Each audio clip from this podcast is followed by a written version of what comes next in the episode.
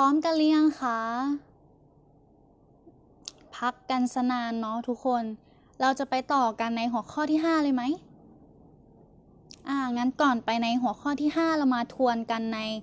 สมบัติข้อที่1ถึง4กันก่อนดีกว่า สมบัติข้อที่ 1 ว่าไงคะ อะไรก็ตามที่ยกกำลังศูนย์จะมีค่าเท่ากับ 1 เมื่อ a หรือว่าฐานไม่เป็นศูนย์ข้อที่ 2 ถ้าโจทย์ให้มาเป็น a กำลังลบ n เราต้องการเป็นบวก เราต้องย้ายข้างบนเป็นลบ ย้ายไปข้างล่างเป็นบวก แต่ถ้าข้างล่างเป็นลบต้องการให้เป็นบวก ให้เอาย้ายเข้ามาข้างบน โดยห้ามลืมว่า 1 คือตัวที่รักเราเสมอ เข้าใจไหมคะ ห้ามทิ้ง 1 เด็ดขาด ไม่ว่าจะเป็น a กำลัง n เท่ากับ ต้องการให้มันเป็นลบ ต้องย้ายไปด้านล่างใช่ไหมเอ่ย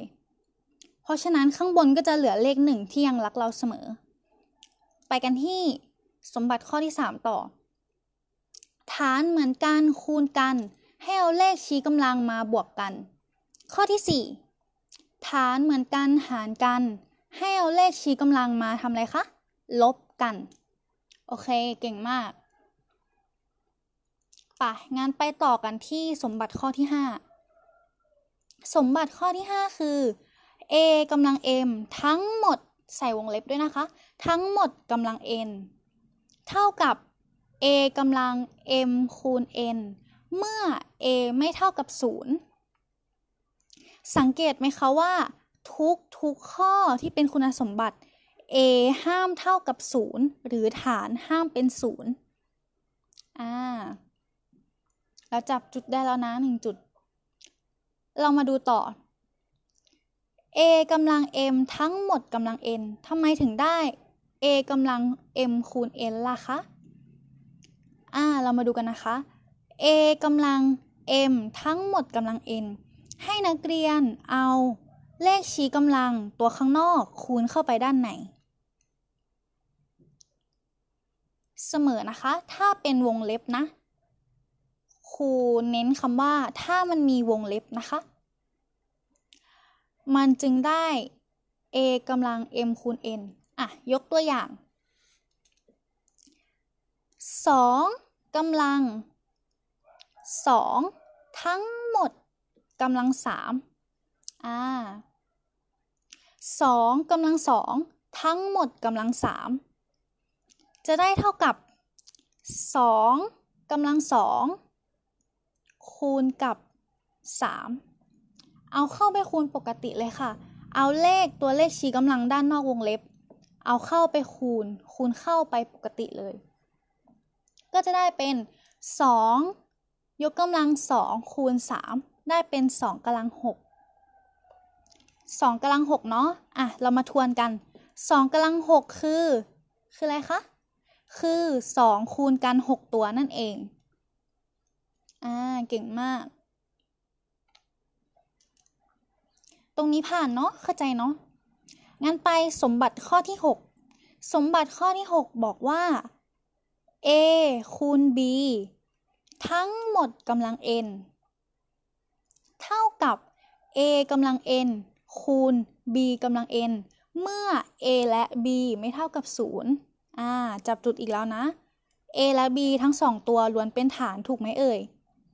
เพราะฉะนั้นฐานจึงห้ามเท่ากับ 0 ในที่นี้ a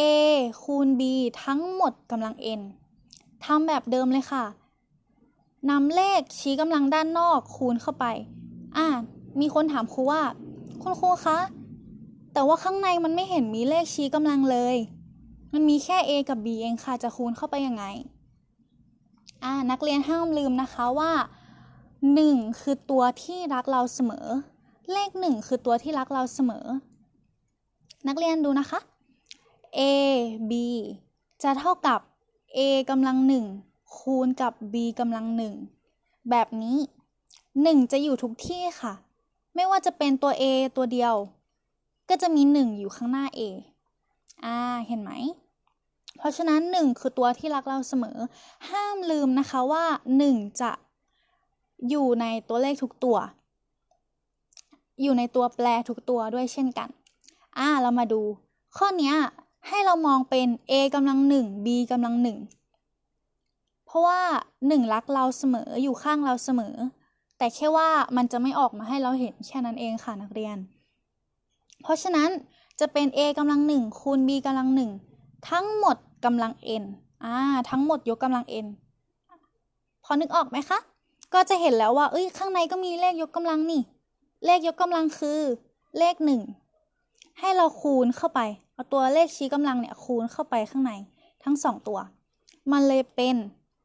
a กำลัง n b กำลัง n อืม มันก็จะคล้ายๆกับ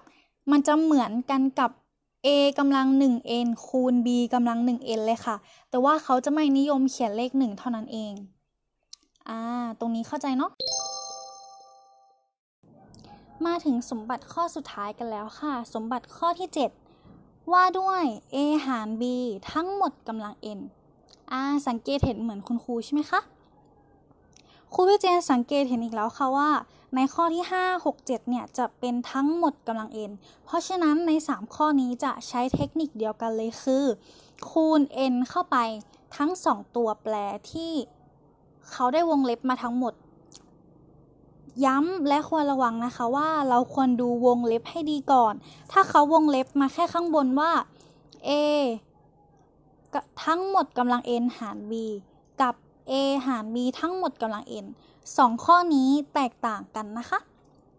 มางั้นเรามาดูในคุณสมบัติข้อที่ 7 ก่อนคือ a หาร b ทั้งหมดกำลัง n จะเท่ากับ a กำลัง n หาร b กำลัง n เมื่อ a และ b ไม่เท่ากับ 0 โอเค คือ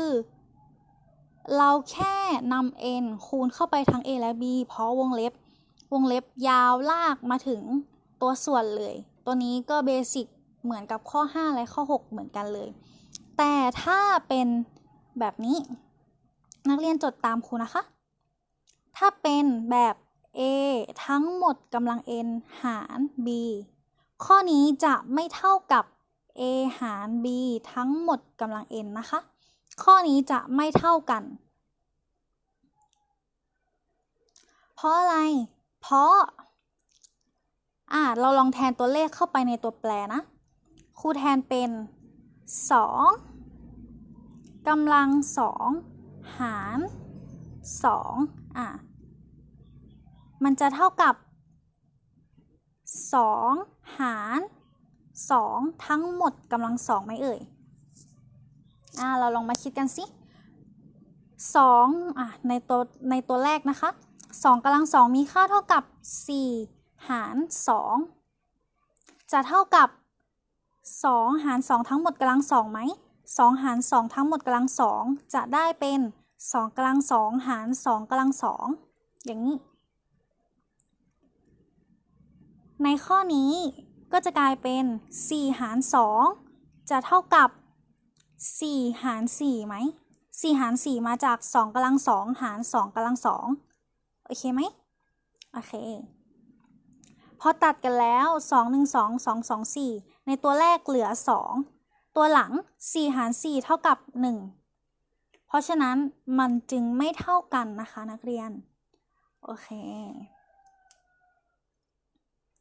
เก่งมาก อันนี้ก็จะเป็นสูตรทั้ง 7 สูตรที่คุณครูได้สรุปมาให้นักเรียนได้ดูอ่าพร้อมไปต่อกันหรือยัง พร้อมลุยต่อกันหรือยัง โอเค งั้นไปต่อกันเลยค่ะ